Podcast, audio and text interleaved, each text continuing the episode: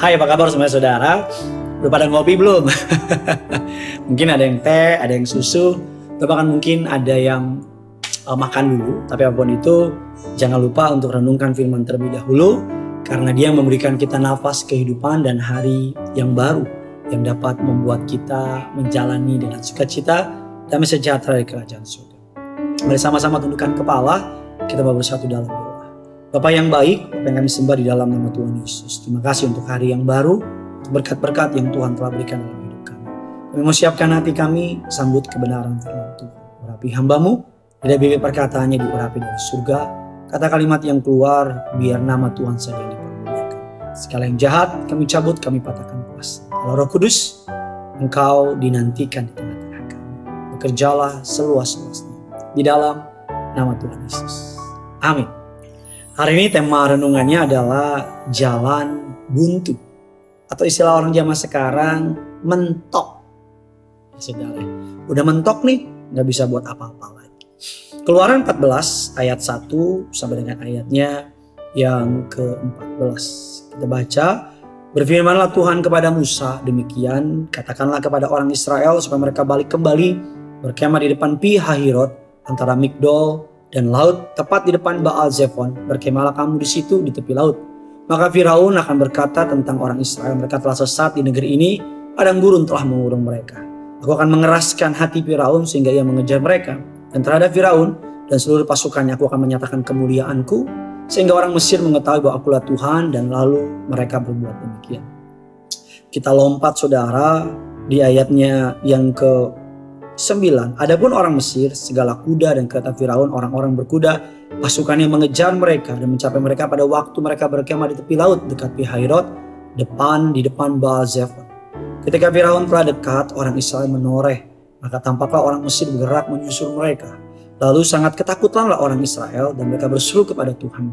Dan mereka berkata kepada Musa, apakah karena tidak ada kuburan di Mesir, maka engkau membawa kami untuk mati di padang gurun. Apakah yang kau perbuat ini terhadap kami dengan membawa kami keluar dari Mesir? Bukankah telah kukatakan kepadamu di Mesir, janganlah mengganggu kami dan biarlah kami bekerja pada orang Mesir. Sebab lebih baik bagi kami untuk bekerja pada orang Mesir daripada mati di padang gurun ini. Tapi berkatalah Musa kepada bangsa itu, janganlah takut, berdirilah tetap dan lihatlah keselamatan dari Tuhan. Yang akan diberikannya hari ini kepadamu, sebab orang Mesir yang kamu lihat hari ini tidak akan kamu lihat lagi untuk selama-lamanya. Tuhan akan berperang untuk kamu dan kamu akan diam saja. Bangsa Israel menghadapi situasi di mana jalan buntu atau istilah zaman sekarang dengan istilah mentok. Karena di depan mereka ada lautan, di belakang mereka ada orang-orang Mesir. Mereka tepat ada di tengah-tengah. Banyak di antara kita sekarang berada di dalam situasi seperti itu. Mentok atau jalan buntu. Generasi sekarang disebut sebagai sandwich generation Kenapa sandwich? Karena mereka menanggung beban yang di atas dan juga menanggung beban yang di bawah. Generasi di atas, generasi di bawah. Dan sering kali menghasilkan sebuah jalan buntu. Karena mereka bingung mau buat apa. Banyak orang hari-hari ini cerita sama saya, Pak kayaknya udah mulai mentok deh Pak. Pak kayaknya udah jalan buntu deh Pak. Udah coba segala cara tapi nggak ada jalan keluar. Pertanyaannya apa yang harus kita lakukan ketika kita menghadapi jalan buntu? Yang pertama, jangan takut. Tapi Pak Pendeta saya takut. Ya jangan takut. Dasar firmannya Ayub 3 yang ke-25. Karena yang kutakutkan itulah yang menimpa aku.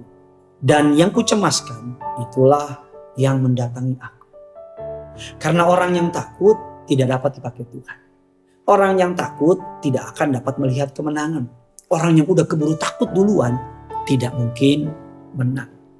Dalam sebuah seni peperangan, biasanya sebelum perang, musuh akan mengadakan sebuah propaganda. Propagandanya apa? Menyebarkan berita ketakutan. Dalam sebuah perang selalu seperti itu. Berita-berita mereka bermain dari mulai radio zaman dulu, telegram, kisah-kisah orang dimasukkan ke dalam menceritakan tentang banyak hal untuk membuat mental lawannya menjadi drop. Tahukah saudara, materi atau misi atau cara yang dipakai orang-orang zaman sekarang untuk menyebarkan ketakutan berasal dari raja segala pendusta namanya iblis. Ketika iblis tahu bahwa sebenarnya kemenangan sudah Tuhan sediakan di atas kaisar. Iblis menyebarkan berita ketakutan. That's why kita mengatakan sebab itu waspadalah, berjaga-jagalah dan waspadalah sebab lawanmu iblis seperti singa yang mengaum-ngaum mencari mangsa yang dapat diterkamnya. Mengaum-ngaum gambaran menyebarkan ketakutan. Suatu hari, kalau sedang nonton National Geographic, uh, National Geographic Channel atau Animal Planet, biasanya macan, macan yang muda dan macan yang tua, mereka bekerja sama. Jika ada kawanan zebra atau kawanan binatang kijang atau apa pun, biasanya singa yang muda akan menanti di belakang. Dan singa yang tua muncul depan sambil mengaum. Ketika mereka mengaum, biasanya kawanan itu menjadi kocar kacir. Dan ketika kocar kacir, yang muda tinggal menangkap mereka yang sedang bingung. Hari-hari ini iblis menyebarkan ketakutan. Ayub bilang apa yang kutakuti itu yang menimpa aku. Apa yang kucemaskan itu yang mendatangi aku. Yang kedua, takut dan khawatir. Orang yang takut dan khawatir tidak dapat melihat mukjizat. 2 Timotius 1 ayat 17. Sebab Allah memberikan kepada kita bukan roh ketakutan, melainkan roh yang membangkitkan kekuatan, kasih, dan ketertiban. Bukan hanya orang yang takut nggak bisa melihat mukjizat, tapi orang yang khawatir juga nggak bisa lihat mukjizat. Orang yang Alkitab katakan Tuhan tidak memberikan kita roh ketakutan, melainkan Tuhan memberikan kita roh yang membangkitkan kekuatan, kasih, dan ketertiban. Yang kedua, langkah berikutnya apa yang perlu kita lakukan? Tetap berdiri di dalam iman. 1 Korintus 15 ayat ke-58. Karena itu saudara-saudaraku yang kekasih, berdirilah teguh, janganlah goyah. Dan giatlah selalu dalam pekerjaan Tuhan sebab kamu tahu bahwa dalam persekutuan dengan Tuhan, jerih payamu tidak sia-sia.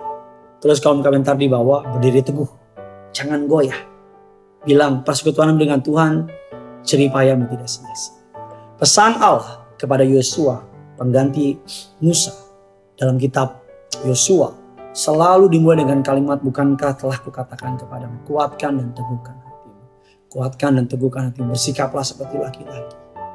Tuhan cuma minta kepada Yosua untuk kuatkan, teguhkan hati renungkan firman Tuhan siang dan malam, maka kemenangan tanah yang kau injak akan menjadi milikmu. Tidak ada seorang pun yang dapat bertahan melawan Selama saudara dan saya tetap berdiri dalam iman, maka selama itu saudara dan saya tidak dapat dikalahkan.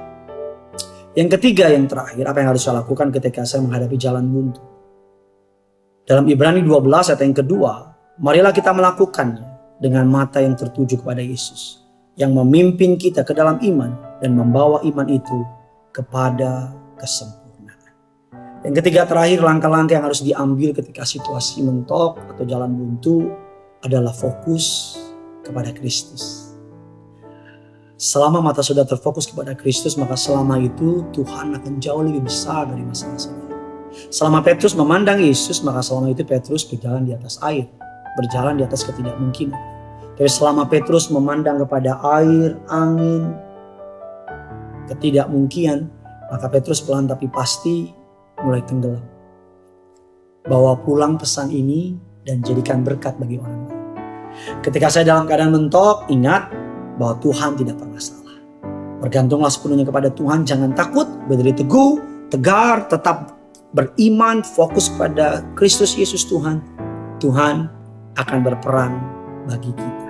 Satu ayat yang terakhir, Tuhan akan berperang untuk kamu dan kamu akan diam saja. Ketika saya menghadapi jalan buntu atau buntu.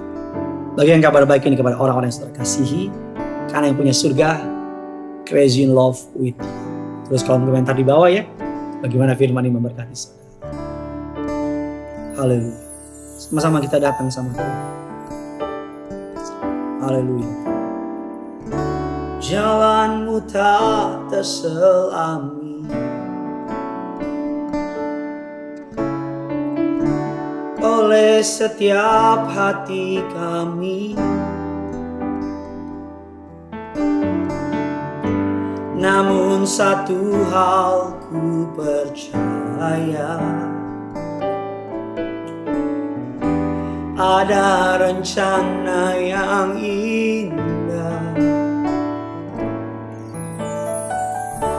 Tiada terduga kasihmu. Heran dan besar bagiku Arti kehadiranmu selalu. Nyata di dalam hidupku Penyertaanmu sempurna Rancanganmu penuh damai Aman dan sejahtera Walau di tengah badai Ingin ku selalu bersama. Rasakan keindahan.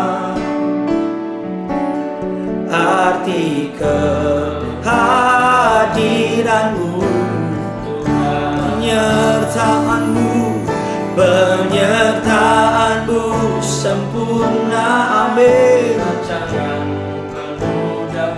Ada aman dan sejahtera. Walau di tengah badai Ingin ku selalu bersama.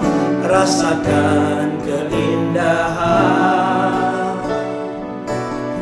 Arti kehadiranmu. Sekali lagi Penyertaanmu Penyertaanmu sempurna. Amin. Aman dan sejahtera. Walau di tengah badai Ingin ku selalu bersama. Rasakan keindahan. Arti kehadiranmu Sedang menghadapi jalan buntu ketika hidup mentok You know what to do. Yang punya surga Crazy Moby Bye-bye